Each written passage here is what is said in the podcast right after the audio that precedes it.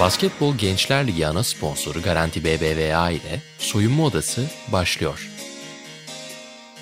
Hazırlayan ve sunan Sinan Güler.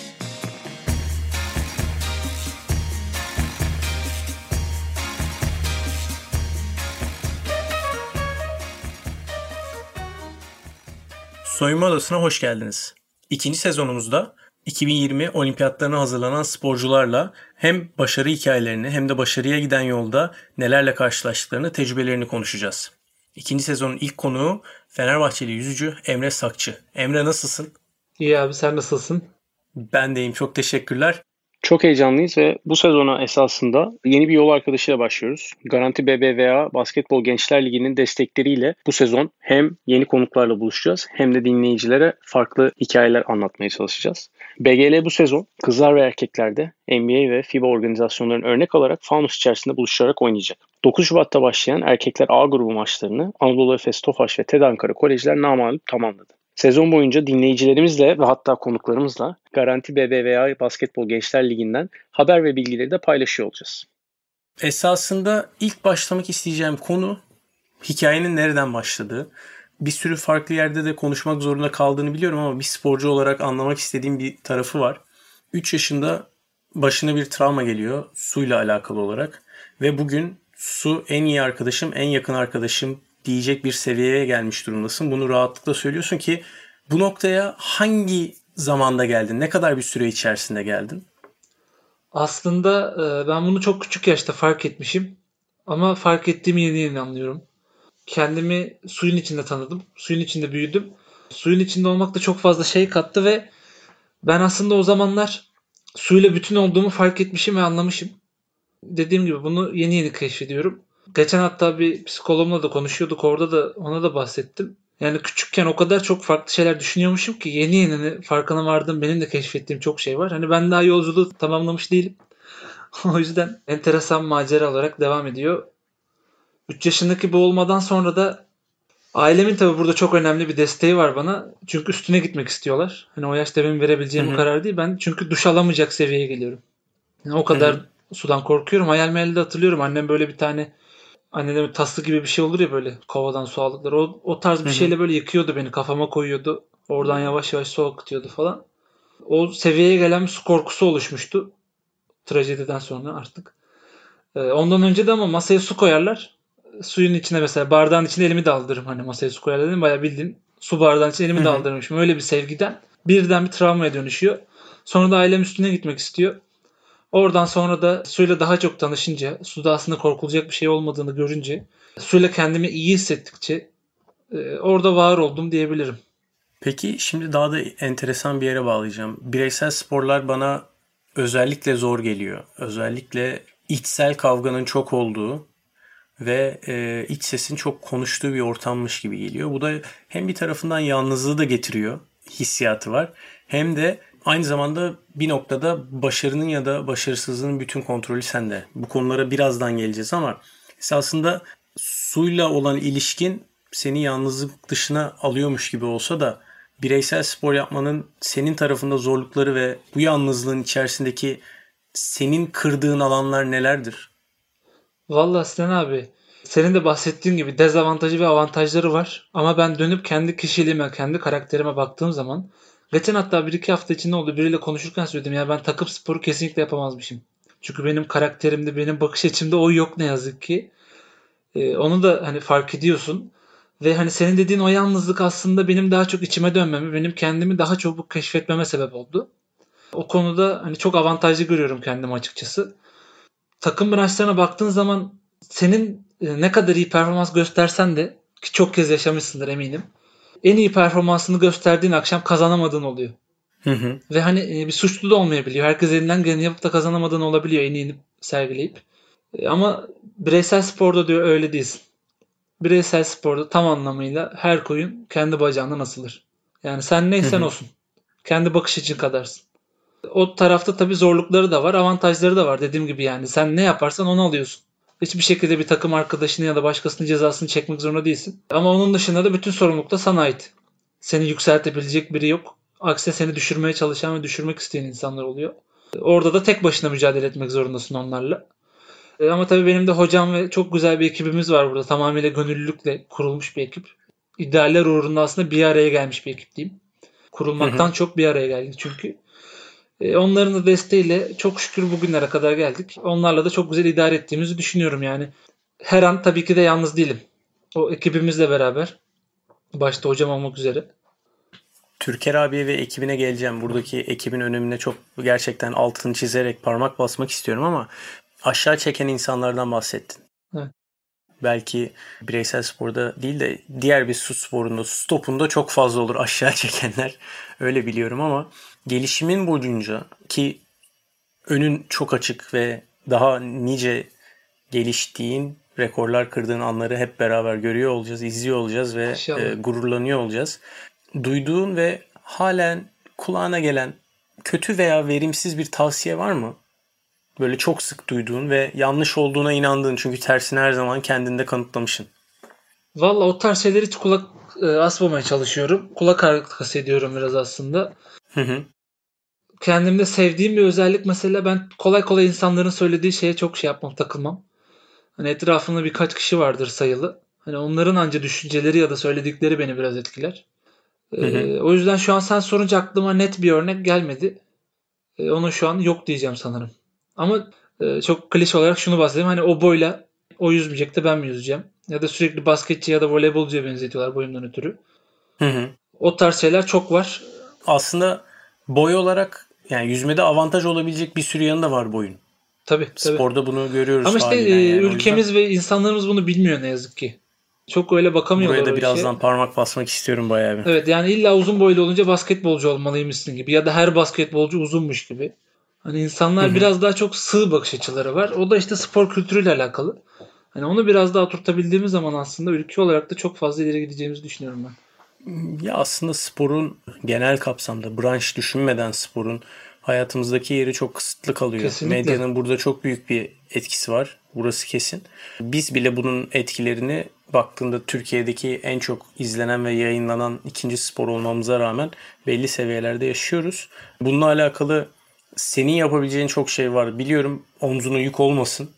Çünkü aslına bakarsan yaptıklarından farklı bir şey yapmana gerek yok. Sadece suya girdiğinde kendinin en iyisi olduğunu her an birincisi 80 milyon seni takip ediyor ve destekliyor olacak bir şekilde.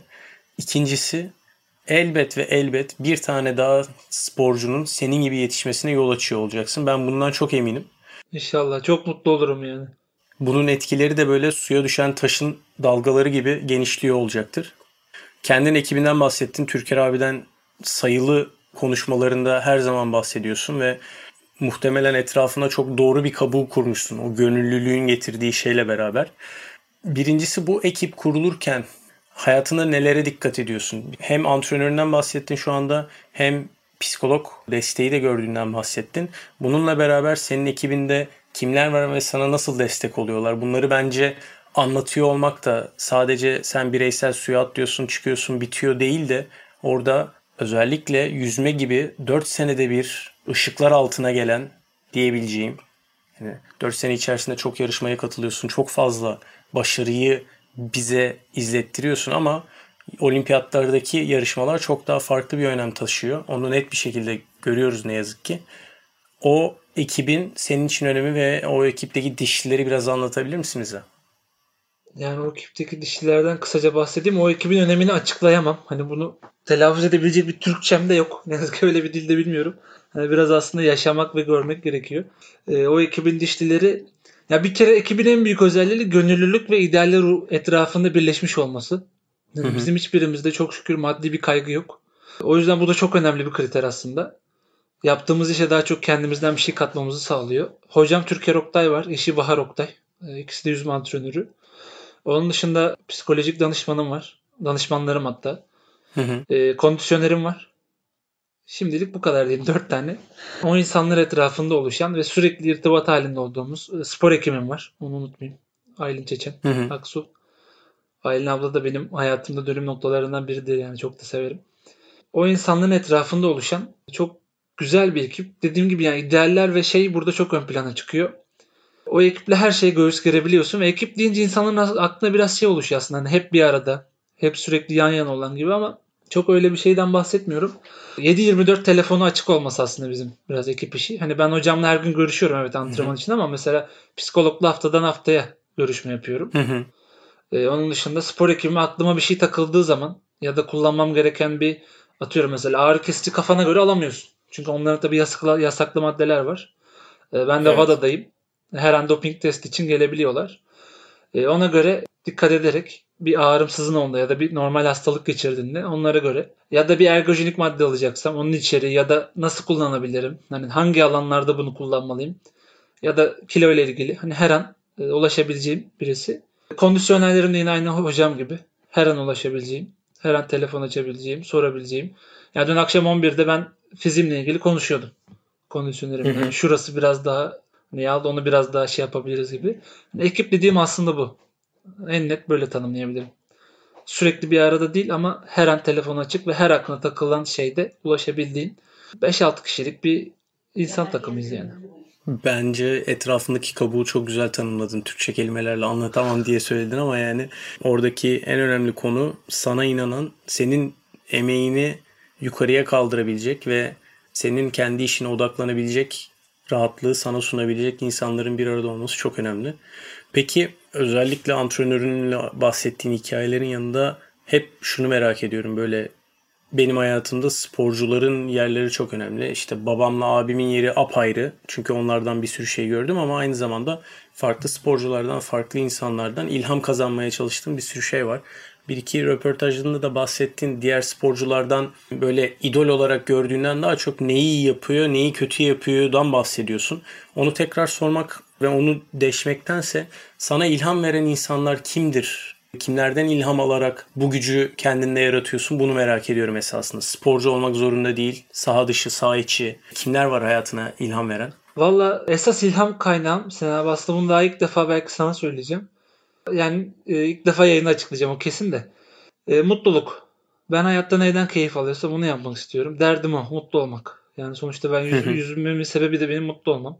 O yüzden esas motivasyon ve ilham kaynağım o. Ben bakıyorum işe başlamaya. Ben bu işten mutlu olur muyum? Bunun bana getirisi ne olacak? Temel nokta o. Ben yakalamaya çalıştığım hep o. E, o yüzden esas ilham kaynağım o aslında bir şahıstan da öte. Burada hatta benim de sana sormak istediğim bir soru var. Ben büyüme çağımda özellikle Jordan'la çok fazla yakınlaştım.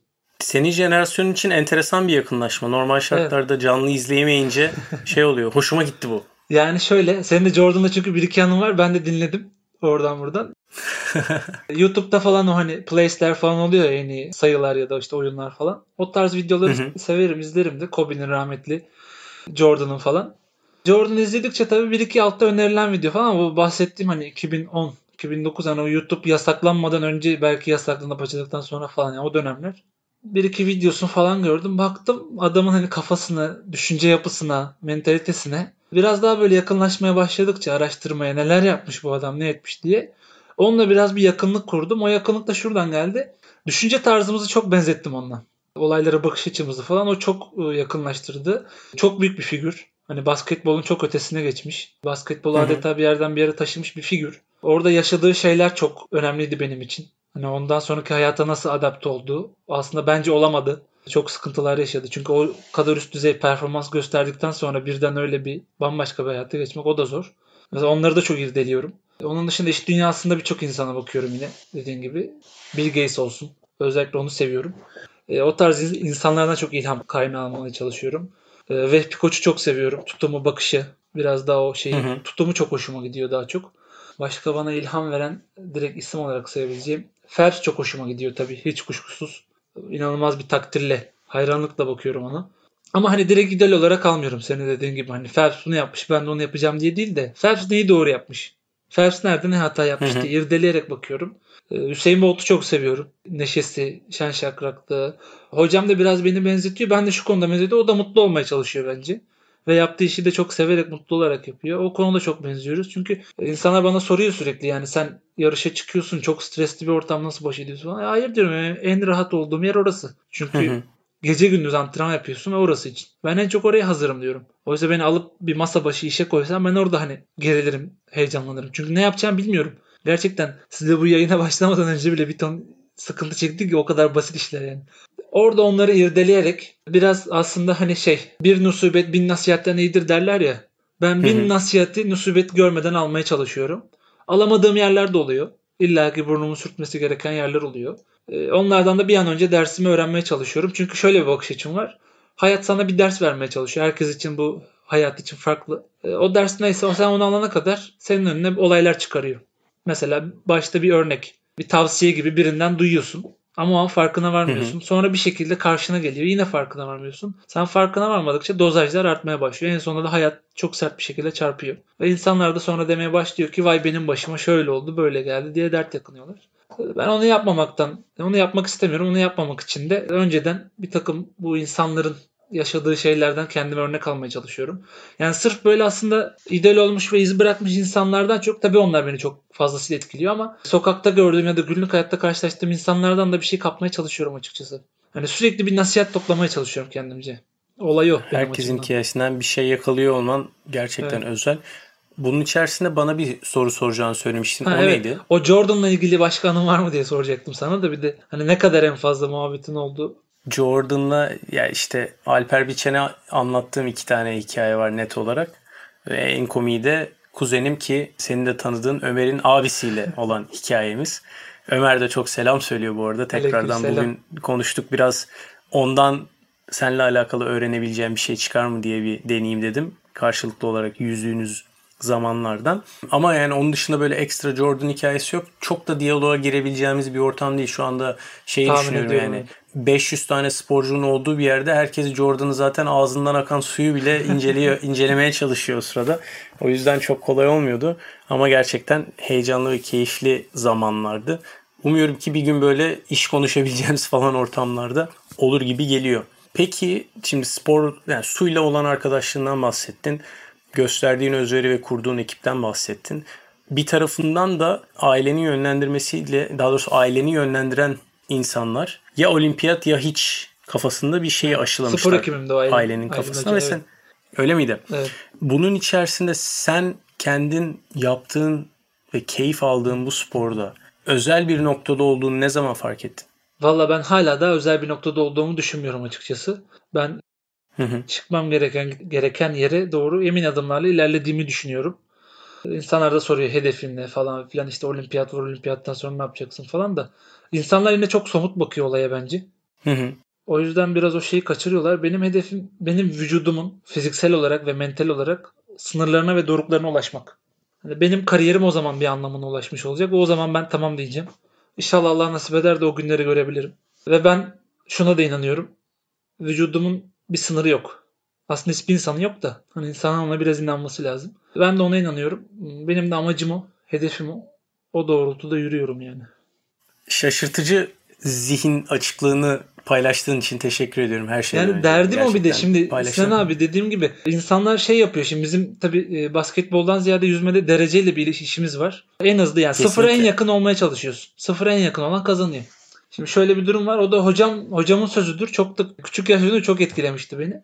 Şimdi tabii her gün daha iyi olmak istiyor insan. Sonuçta kötü olunca kimse mutlu olmaz. E, antrenmanda kötü olunca ki olacaksın zaten. O çok normal yükleme dönemlerinde. Ağır yapıyorsun çünkü antrenmanları. Bunu bilmeyen insanlar için şey gibi açıklıyorum. Hani oku yaya koyup yayı geriye doğru çekmek gibi. Ne kadar geri çekersen o kadar hızlı fırlatabilirsin. Ama burada onu koparmamak da önemli. Ona da sürantene diyoruz. Hani fazla antrenmandan e, vücudu bir Hı hı. moda sokmamak. Diyor ki hani o kötü olduğun günlerde yani geri çekildikçe sen kötüleşeceksin. Ama sonra esas yarış vakti geldiğinde bırakılınca sen de en hızlı en iyi noktana çıkacaksın. Olay bundan ibaret kısacası.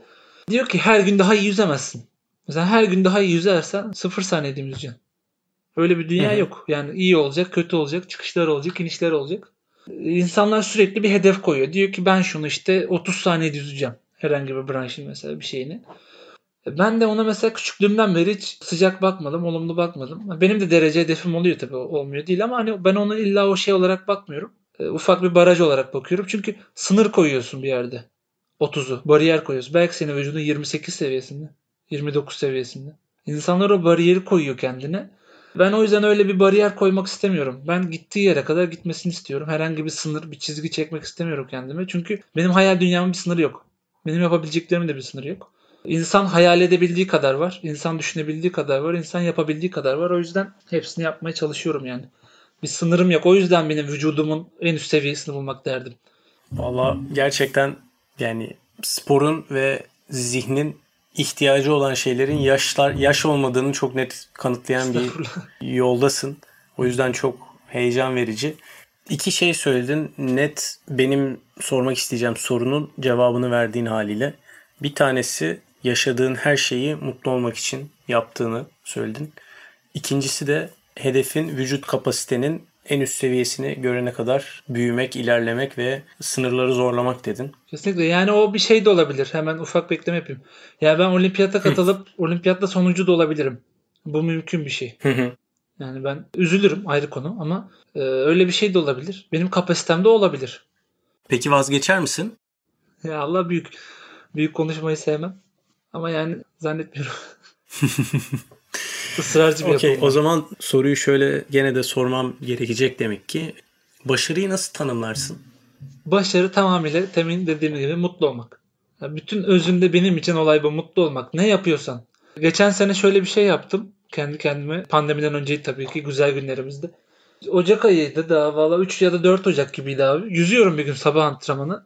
Kendi kendime böyle e, bir şey düşünmeye başladım. O an koptum. Böyle gaza gelmişim. Nereden geldi konu hatırlamam. İradeye geldi böyle kendi kendime. Yüzerken de bu arada şey yaparım. Birçok sorunun, sıkıntının cevabını da hep yüzerken bulmuşumdur. Aklıma böyle şak diye geliverir. İradeye geldi birden konu. Ya dedim ben yaparım. Hani e, o ara bir tatlı yiyordum birkaç gün. Hani azaltacaktım. Sezona yeni başlıyorduk. Tatlı da çok severim. inanılmaz severim. En sevdiğin tatlı ne? Valla tatlı olsun yeter. Ne ne ne varsa şeker yani. olsun içinde yeter. yani çikolata olsun yeter benim için. Süper. İzmir'de var bir tane Reyhan diye bir pastane. Orada yapıyorlar.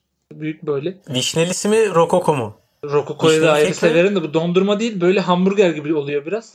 İçinde işte krema, çikolata sosu, antep fıstığı var çikolata kalan. İzmir'e gelirsen bir gün seve seve seni götürürüm reklamını yapmış gibi olacağız da bizim de birazdan geleceğim rutinlere de İzmir deplasmanı rutinimizdir. Rep deplasmanda giderken yolda Reyhan ısmarlayıp akşam yemeği sonrası hep beraber rokoko e, yerisi takınca.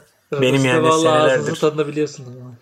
Herhalde Anadolu Efes'teyken Kaya Peker öğretmişti bana bu rutini bir şekilde. O zamandan beri her İzmir deplasmanında yerim. İradeden bahsediyordun ama. Evet. Birden böyle hani tatlı yer misin yemez misin falan. Yemiyorum ya dedim kendi kendime. Hiçbir şeyim de yok. Hani son bir tatlı yersin bir şey var. Hiç öyle bir şey yok. Tak dedim birden kestim. Ocak ayıydı. 8 ay boyunca ağzımı sürmedim bir daha. Hiçbir şekilde. Ve şey yapıyorum sonra ama. Hani ağzımı sürmedim böyle artık mazoşist miydi? Neydi o? Acı çekmeyi seven miydi o? Neydi? Ee, annem evin içinde mesela kendi o pandemi döneminde falan kek yapıyor. Bir şey yapıyor kokluyorum başına gidip. Böyle tarçınlı kek falan kokluyorum öyle daha çok. Hani yem, yemeyeceğim ben bunu. Hani hiç böyle kendim şey olacağımı düşünmüyorum zaten. Ama gidip böyle kokluyorum ve daha çok acı çekmek istiyorum. Ama neden? Çünkü yaptığım ve inandığım bir şey uğruna olduğu için ve onu başaracağım için mutlu olacağım. Aslında o beni daha çok mutlu ediyor. İradeni test ediyor olmak da Tabii tabii kesinlikle o da bir, bir şey. güven veriyor. O, o hoşuma gidiyor. Ben onu yaşamak istediğim için o bakış açısından bakıyorum. Bence insanlar da biraz oradan kaybediyor sürekli bir olumsuz bakış açısı. Hani hep bana bu oldu, başıma hmm. bu geldi falan gibilerindense biraz daha işi o tarafa çevirirlerse. Çünkü her şeyin altından güzel ve mutlu olabilecek bir şey çıkarabiliyorsun. Ay annem bak ne diyor arkadan abi.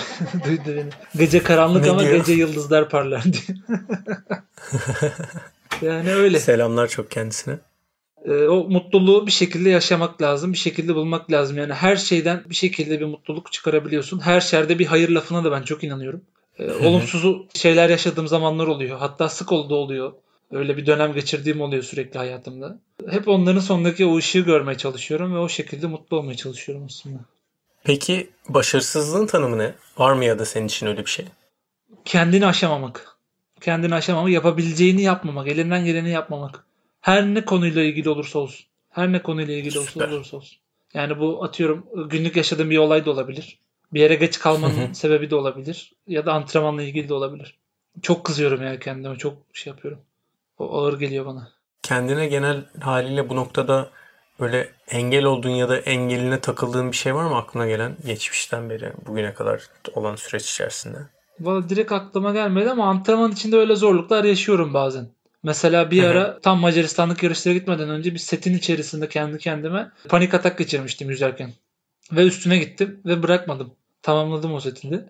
Bir de şimdi insanların tabii kafasında da canlanması lazım. Aerobik sporlarda belli bir nabızı tutturman gerekiyor.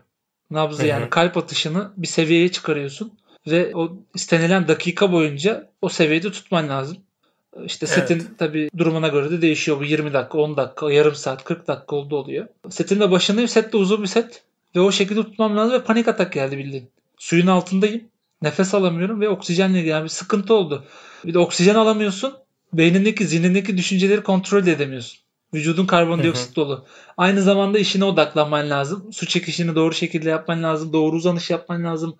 Doğru yeri bulman lazım. Doğru şekilde iktirmen lazım. E, o yanlış şeyi oturtursan vücuda daha çok zararına da oluyor gibi.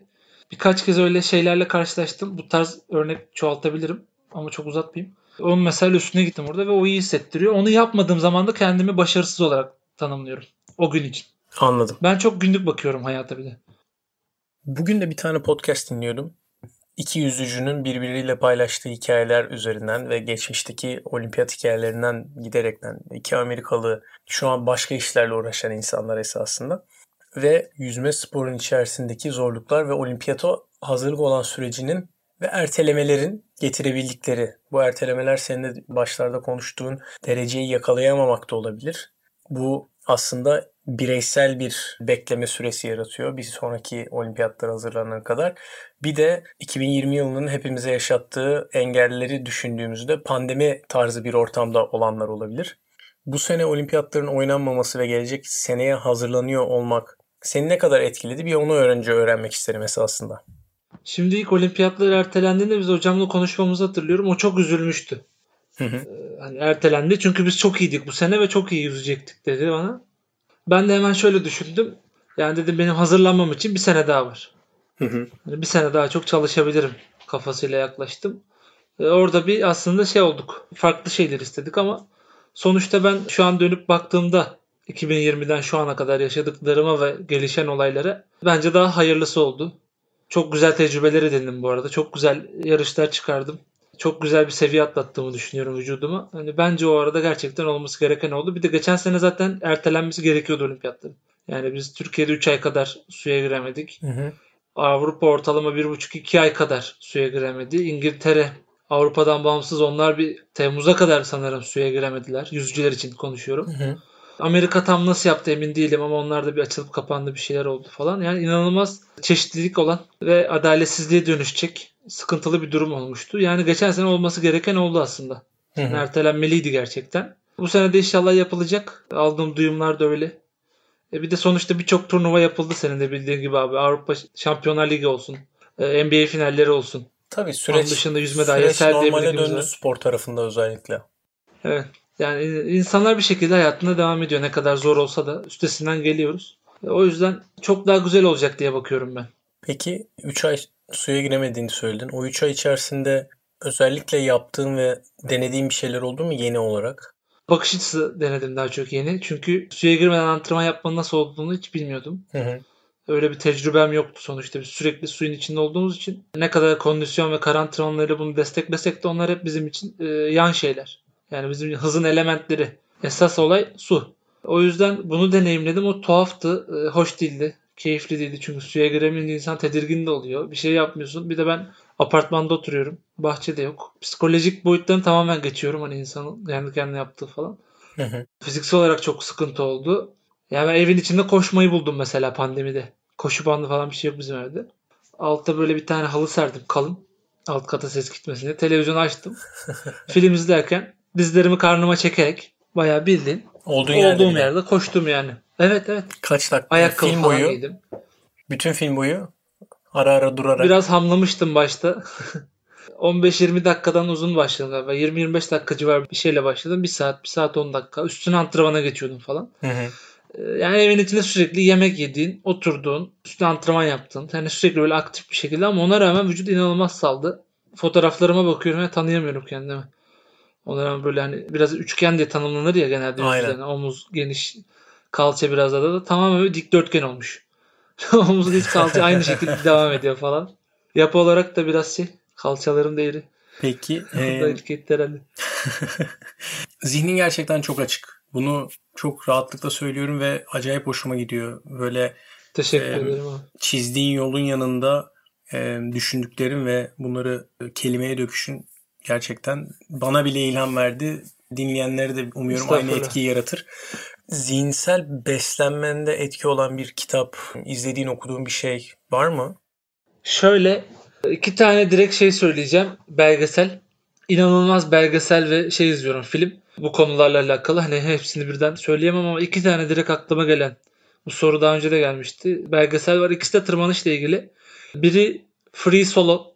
Hı hı. Valla 1000 metre mi 800 metre mi? Şu an biraz sallıyorum rakamı da. Bir tane Minnesota mı öyle bir yerde Amerika'da bir dağ var. Bu tırmanışçılar için bir cennet olarak şey yapılıyor falan. Çok saygı duyuyorlar. Ee, O dağdan hiçbir şeysiz tırmanıyor.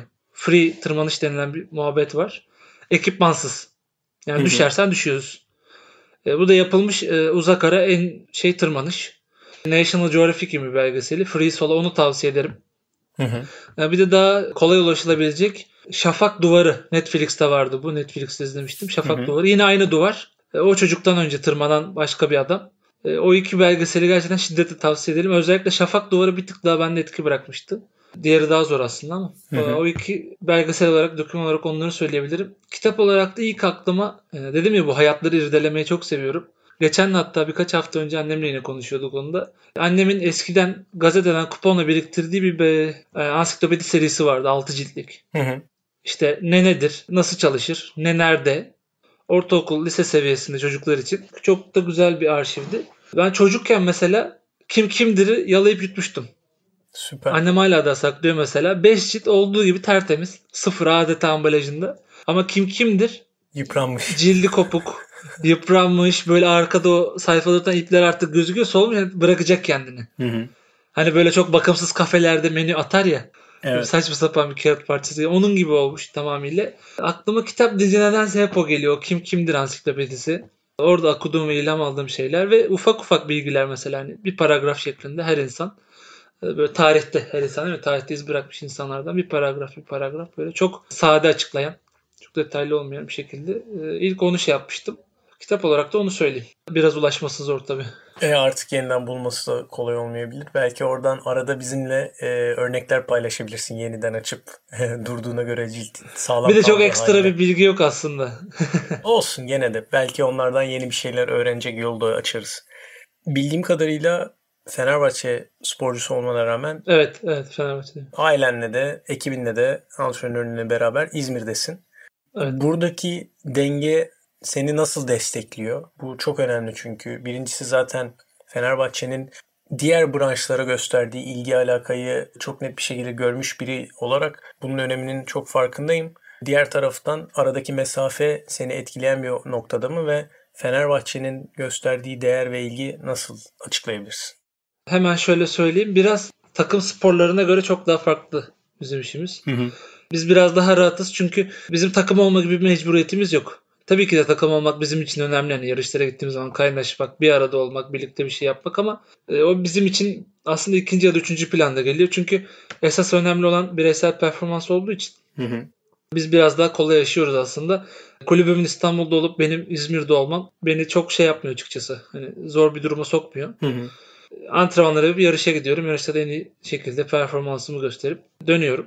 Takımla çok bir işimiz olmadığı için çok sorun olmuyor. Kulübümün zaten bakış açısı ortada. Hı hı. Sağ olsunlar çok şekilde destek veriyorlar. Amatör branşlara hani yüzme üzerinde konuşuyoruz ama amatör branşlara da çok ciddi yatırım ve desteği var. Gönül ister ki Türkiye'deki bütün takımlar hani destek olsun ve yatırım yapsın. Fenerbahçe'de çok güzel olarak konuşuyoruz evet ama Fenerbahçe'de daha fazlasını yapabilir. Hani şu an Türkiye'deki en iyi olduğu için konuşuyoruz.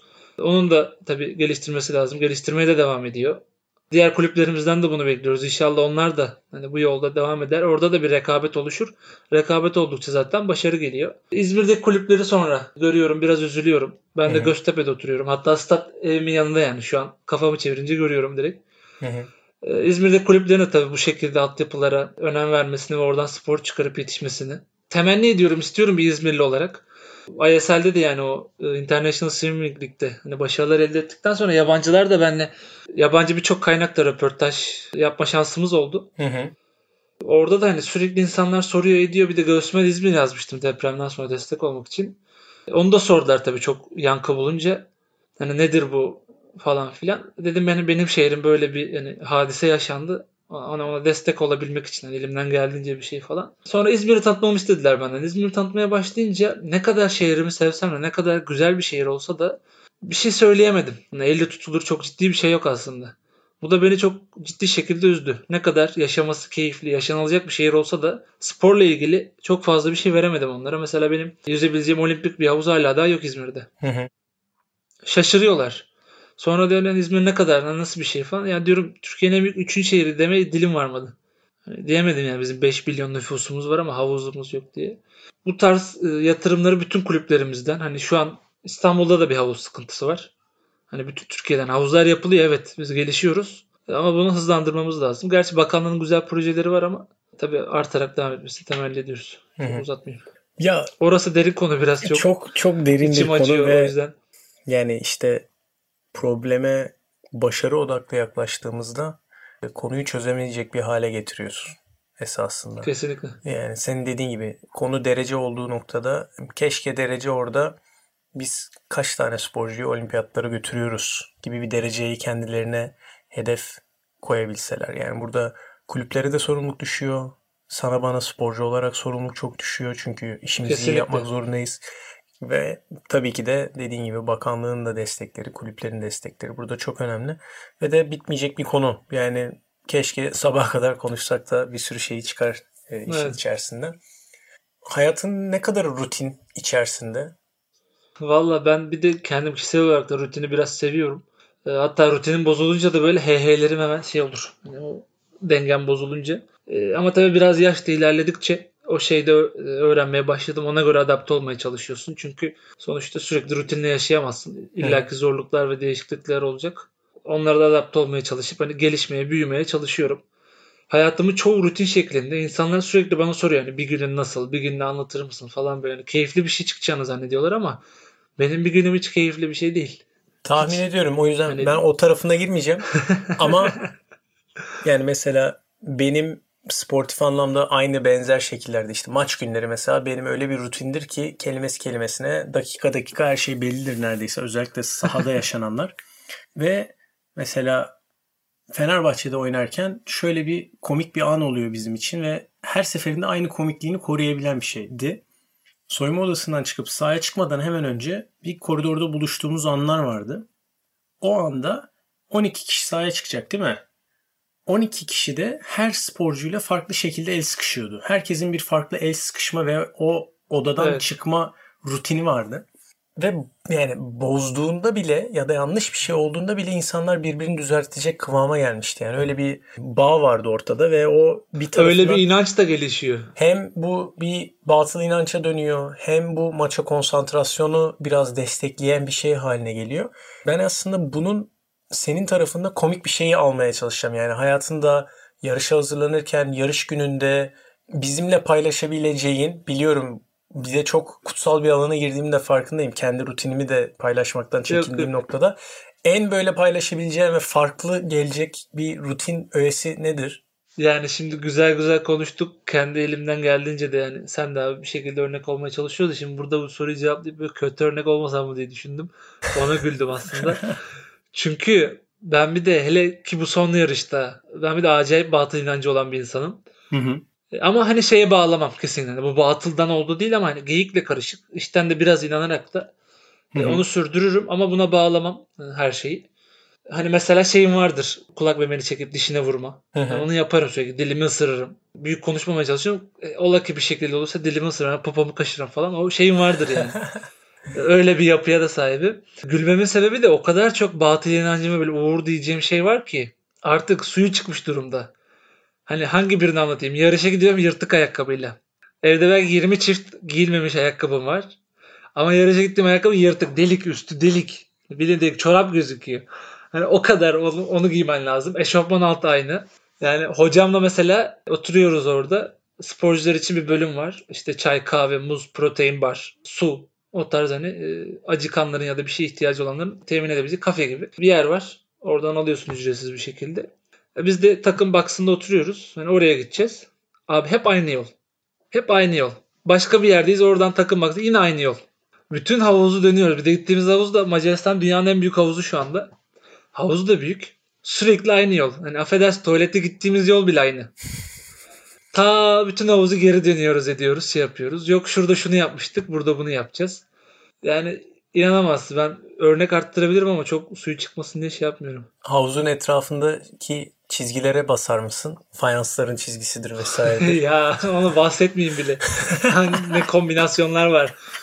Yarışa gideceğiz. Mesela servis kalkıyor saat 8'de. Örnek veriyorum 7.55 hani quick bir team meeting oluyor.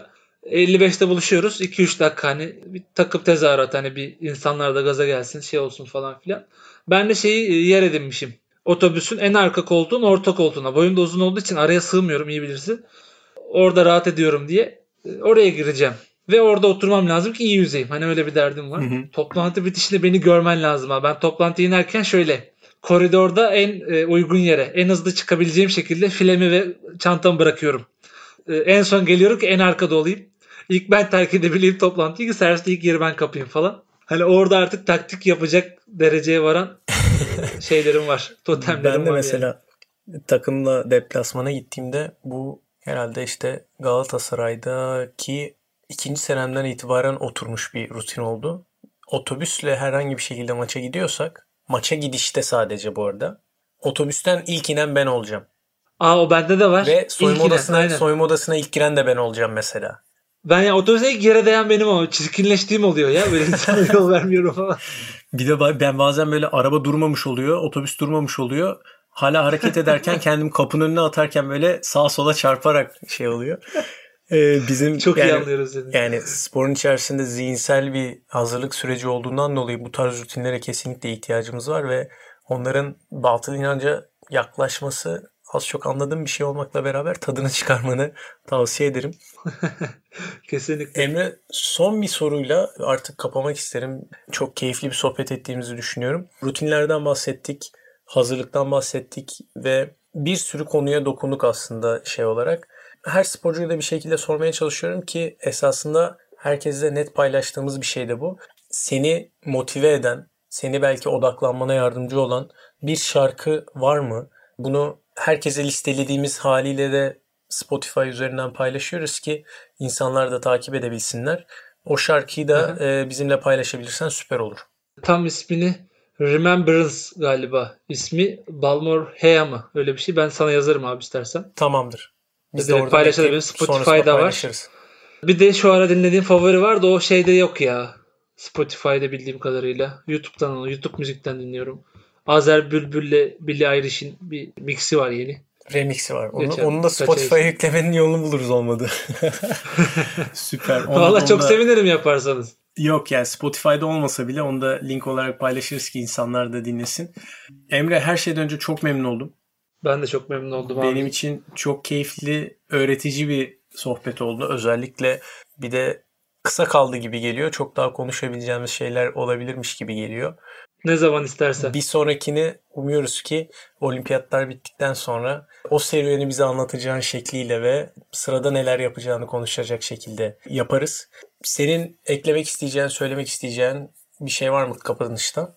Ben de vallahi yıllardır seni severek takip ediyordum zaten. Çok da aşina olduğum bir insansın abi. Çok da başarılarına da çok gurur duyuyorum ayrıca. Teşekkürler. Ben de çok memnun oldum. Hatta Ömer'in kuzeni olduğunu da bilmiyordum.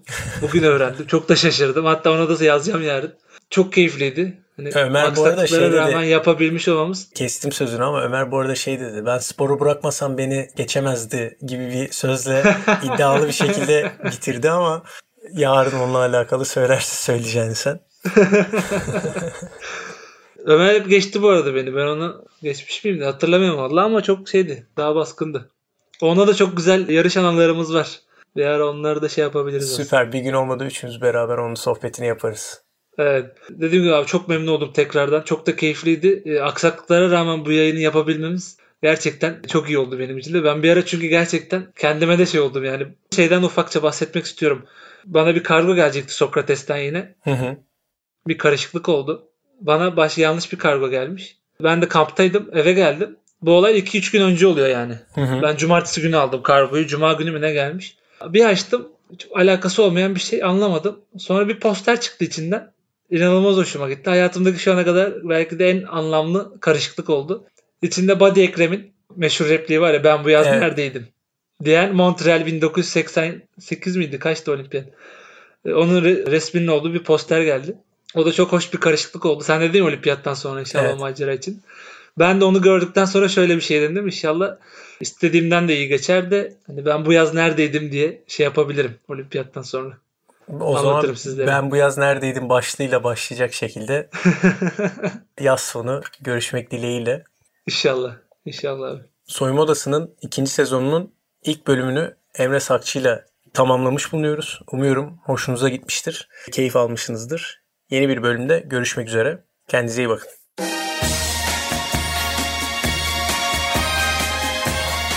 Basketbol Gençler Ligi ana sponsoru Garanti BBVA ile soyunma odası bitti.